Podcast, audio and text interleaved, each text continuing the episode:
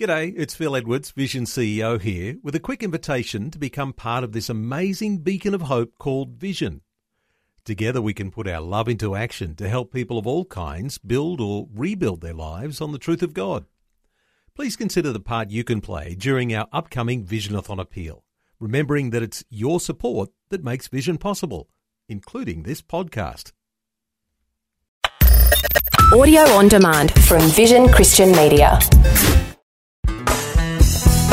God is so profoundly different to anyone or anything that this world has to offer. His ways are so different to our ways, and unless and until we have a personal encounter with the risen Christ, unless and until we encounter Jesus in our own personal experience, our lives simply cannot be transformed. I'm Berni Dymet, and welcome again to the program as we take a look at the power that God wants to unleash in your life from a different perspective. Who or what is God?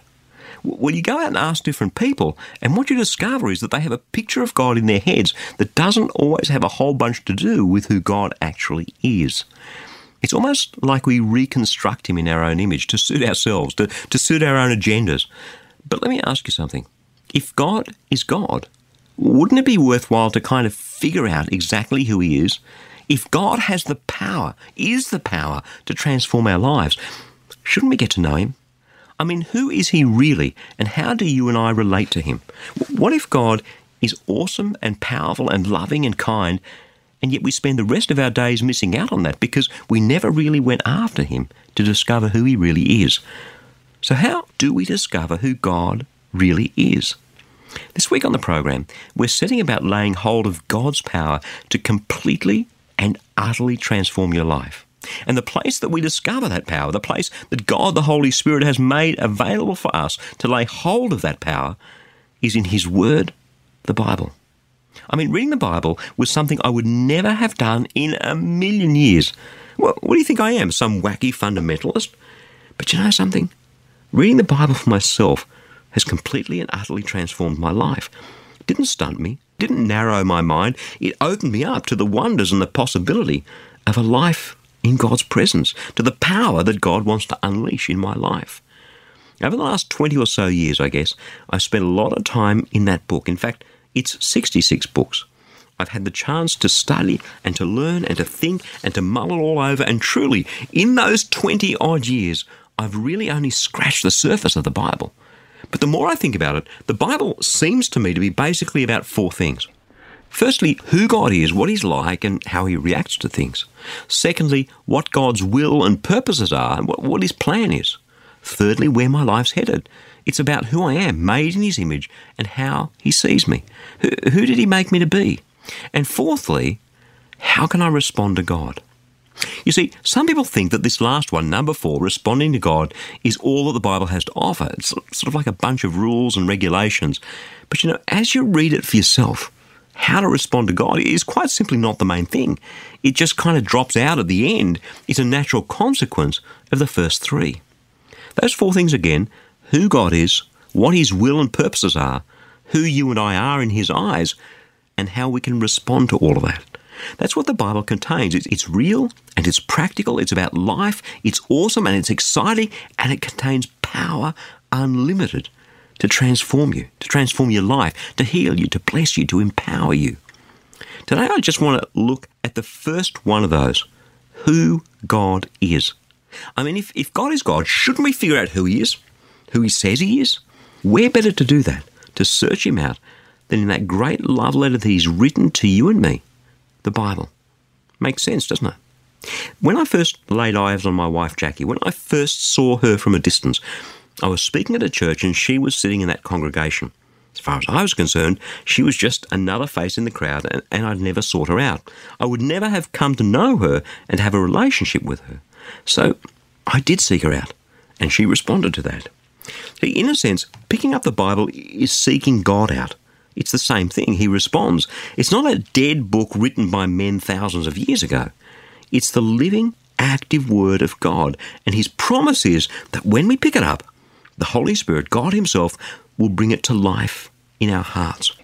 God promised that He would pour His Spirit out on all flesh and that He would write His words on our heart. By far the greatest reason for reading the Bible is to encounter God Himself, to discover who He is and how He sees things and, and what He's like and, and what He's up to. You see, it's easy to read this story and that story in the Bible and say, well, you know, that's a story about King David. That, that one over there is a story about Moses or, or Peter or Paul. But so often in the pages of this great and mighty book, the great unseen player is God Himself.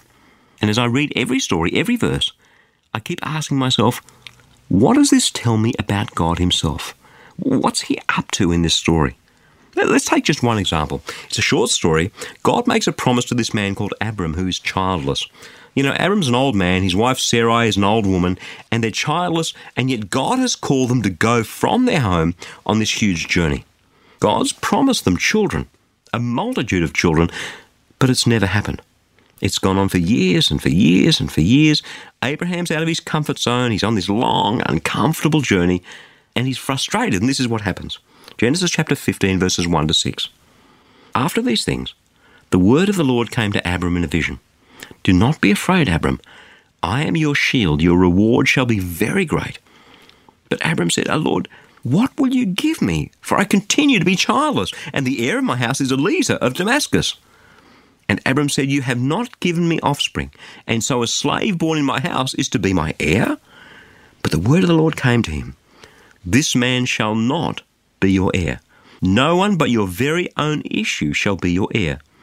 And God brought him outside and said, Look towards heaven and count the stars if you're able to count them. Then he said, So shall your descendants be. And he believed in the Lord, and the Lord reckoned it unto him as righteousness. Now, it's really easy to read this story and imagine that this is a story all about Abram. But the real question that we should be asking of this story is what does this short little story tell us about God? Here's Abram. He's frustrated. He's waiting for a breakthrough that's not coming. He's, he's trying to believe in God, but it's hard. I wonder if that sounds at all familiar to you. And it's going on for years and for years and for years. And he and his wife are old, and it's just absolutely impossible. But along comes God, and he does this kind of gentle and kind and wondrous and patient thing with Abram. He takes him outside to gaze up into this beautiful masterpiece called the Milky Way. Have you ever looked up at the stars, away from the smog and the lights of a big city?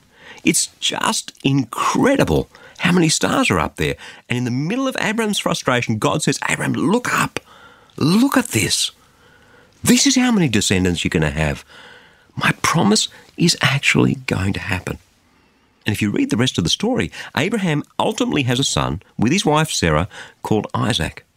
He never saw all of these offspring happen. He never saw the rest of the promise fulfilled in his lifetime. But here is the good and the gracious and the powerful God who takes a man in the middle of his frustration and speaks lovingly to him. It's a story about God. It's a story about how God treats those whom he loves when they're at the end of their tether.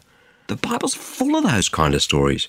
You pick it up and you read them, and, and wow, you discover who God really is. Do you see how to come to know God? And how, in our small, limited way, coming to understand Him can make such a powerful difference in our lives? People often say to me, Berni, you, you seem to be so enthusiastic about God. I'll tell you why.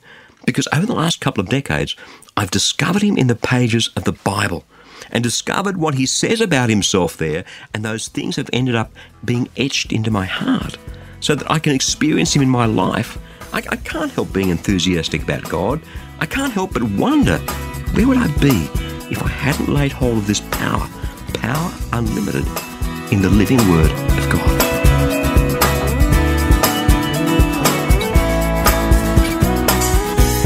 Life can be hard work some days. And as that daily grind just kind of grinds away at us, it's easy to forget that Jesus died and rose again to give us victory.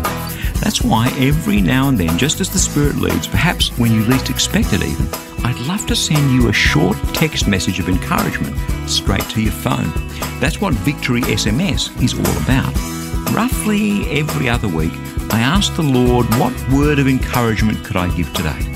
So if you'd like the occasional word of encouragement, head across to victorysms.org and when you do subscribe, you'll immediately receive a free copy of my ebook, Power Unlimited. Thousands already have, and the most common response, hey, that's exactly what I needed to hear today. How did you know that? Thank you so much. It's simply amazing how powerfully the Spirit of God can move through just a short text message. And I'd love to encourage you too to live your life victory. Again, that web address is victorysms.org. I'm Berni Dymet. Catch you again, same time tomorrow, with a different perspective. Thanks for taking time to listen to this audio on demand from Vision Christian Media. To find out more about us, go to vision.org.au.